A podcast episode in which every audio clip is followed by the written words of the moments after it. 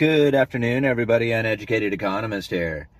So, you know, it's kind of funny. I had a video or a video request, I should say. Um, somebody asking me to do a video talking about how the monetary system works in a single video, something that's really easy to understand. And you can't.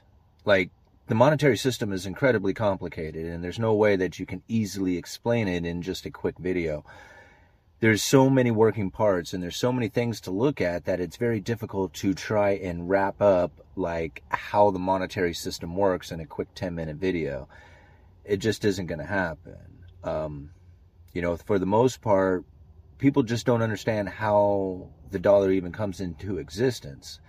And trying to understand that alone is very difficult let alone trying to understand how the financial market works or stock markets or you know bond market, stuff like that.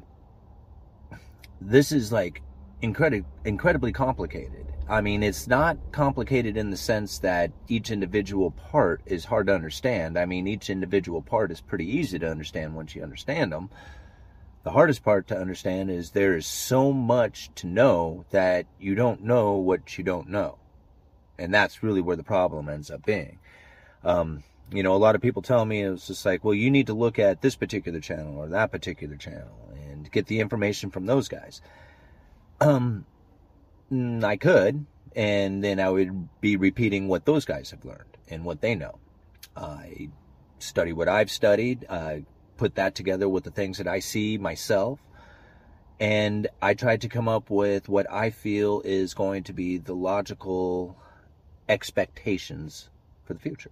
I mean, that's ultimately what I'm doing as an economist. A lot of people ask me, how do you fix this? Or what is it that I'm supposed to do? Like, I don't know. Like, I really don't know. You know, I mean, if you can figure it out, let me know, right? But I'm not trying to figure out what it is that you're supposed to do or what it is that needs to be done. I'm trying to figure out what it is that I'm supposed to do. That's it, period. And that was the whole point of this whole channel is to start a discussion to try and figure out for me anyway, what I'm supposed to do. And a lot of people are figuring out what they're supposed to do by following this channel as well. so when it comes to understanding the monetary policies, it really has to come down to you figuring it out for yourself. You know, it starts with the Federal Reserve, like when the Federal Reserve came into existence, why they came into existence, um, you know, what they've done since, uh, trying to understand the gold standard and why it no longer is being used for monetary policies. Understanding the bond market, understanding world trade, understanding all the stuff that it takes to try and come up with these logical expectations of what's going to come into the future it's it's like an it's an art all of its own. Like to sit around and just like literally contemplate these these things. You read an article and then you think about all the rest of the articles that you've read and then you incorporate these thoughts into it.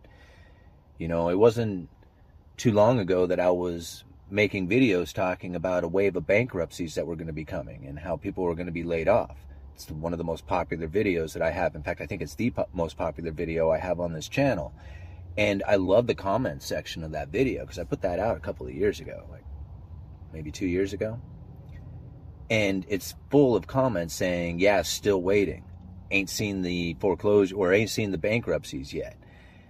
And I laugh about that because it was just like, do you think this stuff was going to happen overnight? Like, I have a tendency to believe that things happen a lot quicker than they really do. Like, I get this information, I'm like, oh man, this stuff is happening.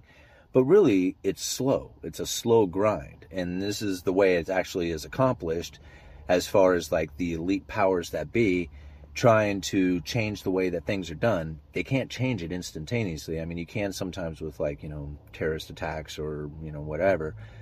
But for the most part, it's a slow grind, a very slow changing process that happens. And people just simply aren't aware of it. It's like the boiling frog scenario. You know, the boiling frog, like you put the frog into a pot of water and heat it up, it'll sit there and just die in the hot water.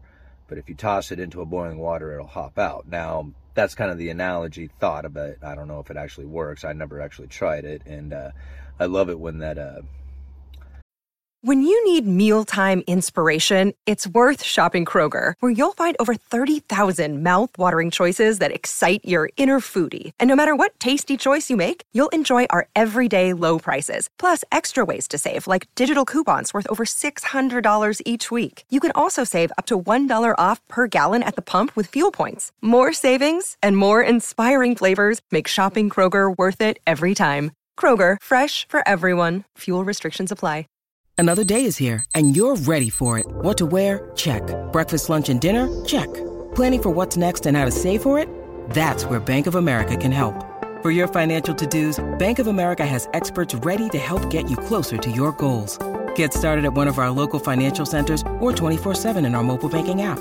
Find a location near you at bankofamerica.com slash talk to us. What would you like the power to do?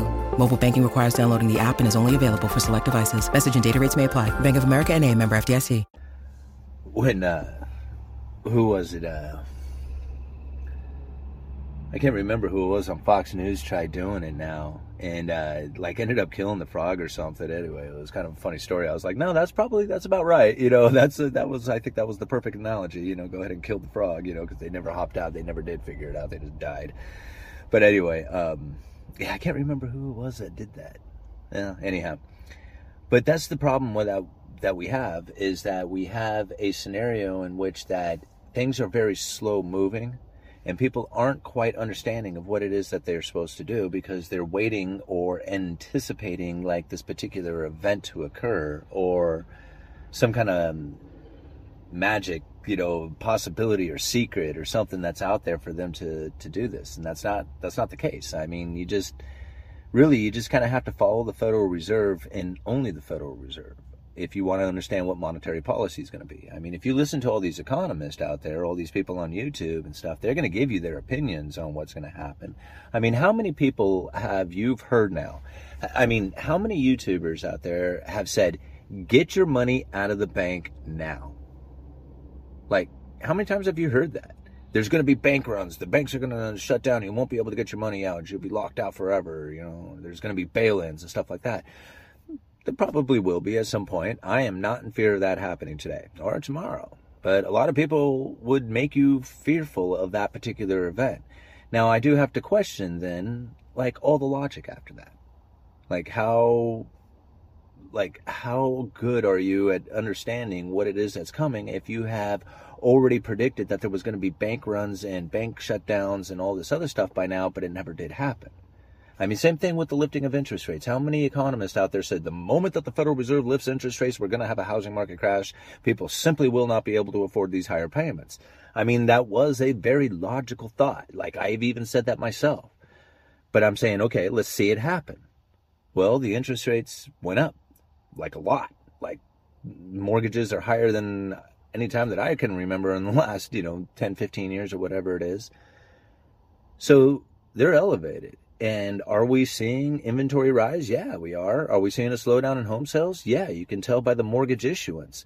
Now, a lot of people are coming to me saying, yeah, look at the monthly supply of houses is now like historically high. Okay, well, let's take that in consideration, right? Do we have a monthly supply that is historically high? Is that comparable to inventory levels? I mean, are the inventory levels at historically at historic highs as well?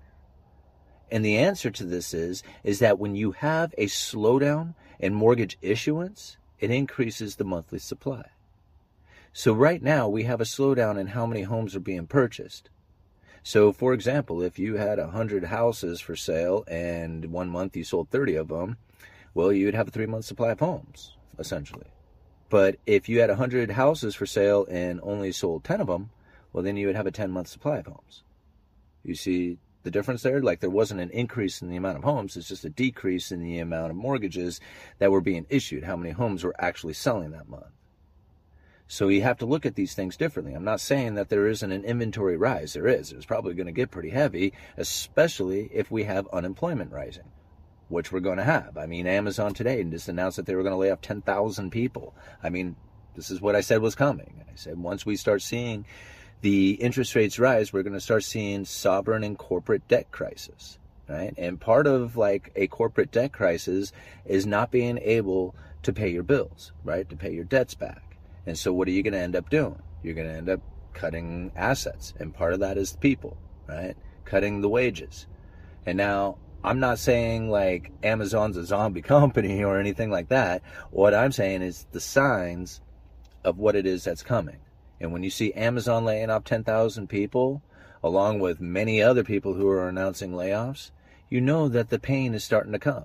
And once the people get laid off and they are no longer able to find another job, then they'll stop making their payments and you'll begin to see the foreclosures rise. That's really the housing market crisis that people are looking for. Not for the interest rates rising, that all the economists out there said, hey, as soon as the interest rates rise, we're going to see a housing market crash. No. It's when the unemployment rises. And right now, even though we have a lot of people who are getting laid off, the labor market is still really tight. So hold on. The pain is yet to come. The Federal Reserve is not going to pivot, right? They may slow down on the lifting of interest rates, but they are not going to drop them, not anytime soon. Uneducated economist, you guys let me know.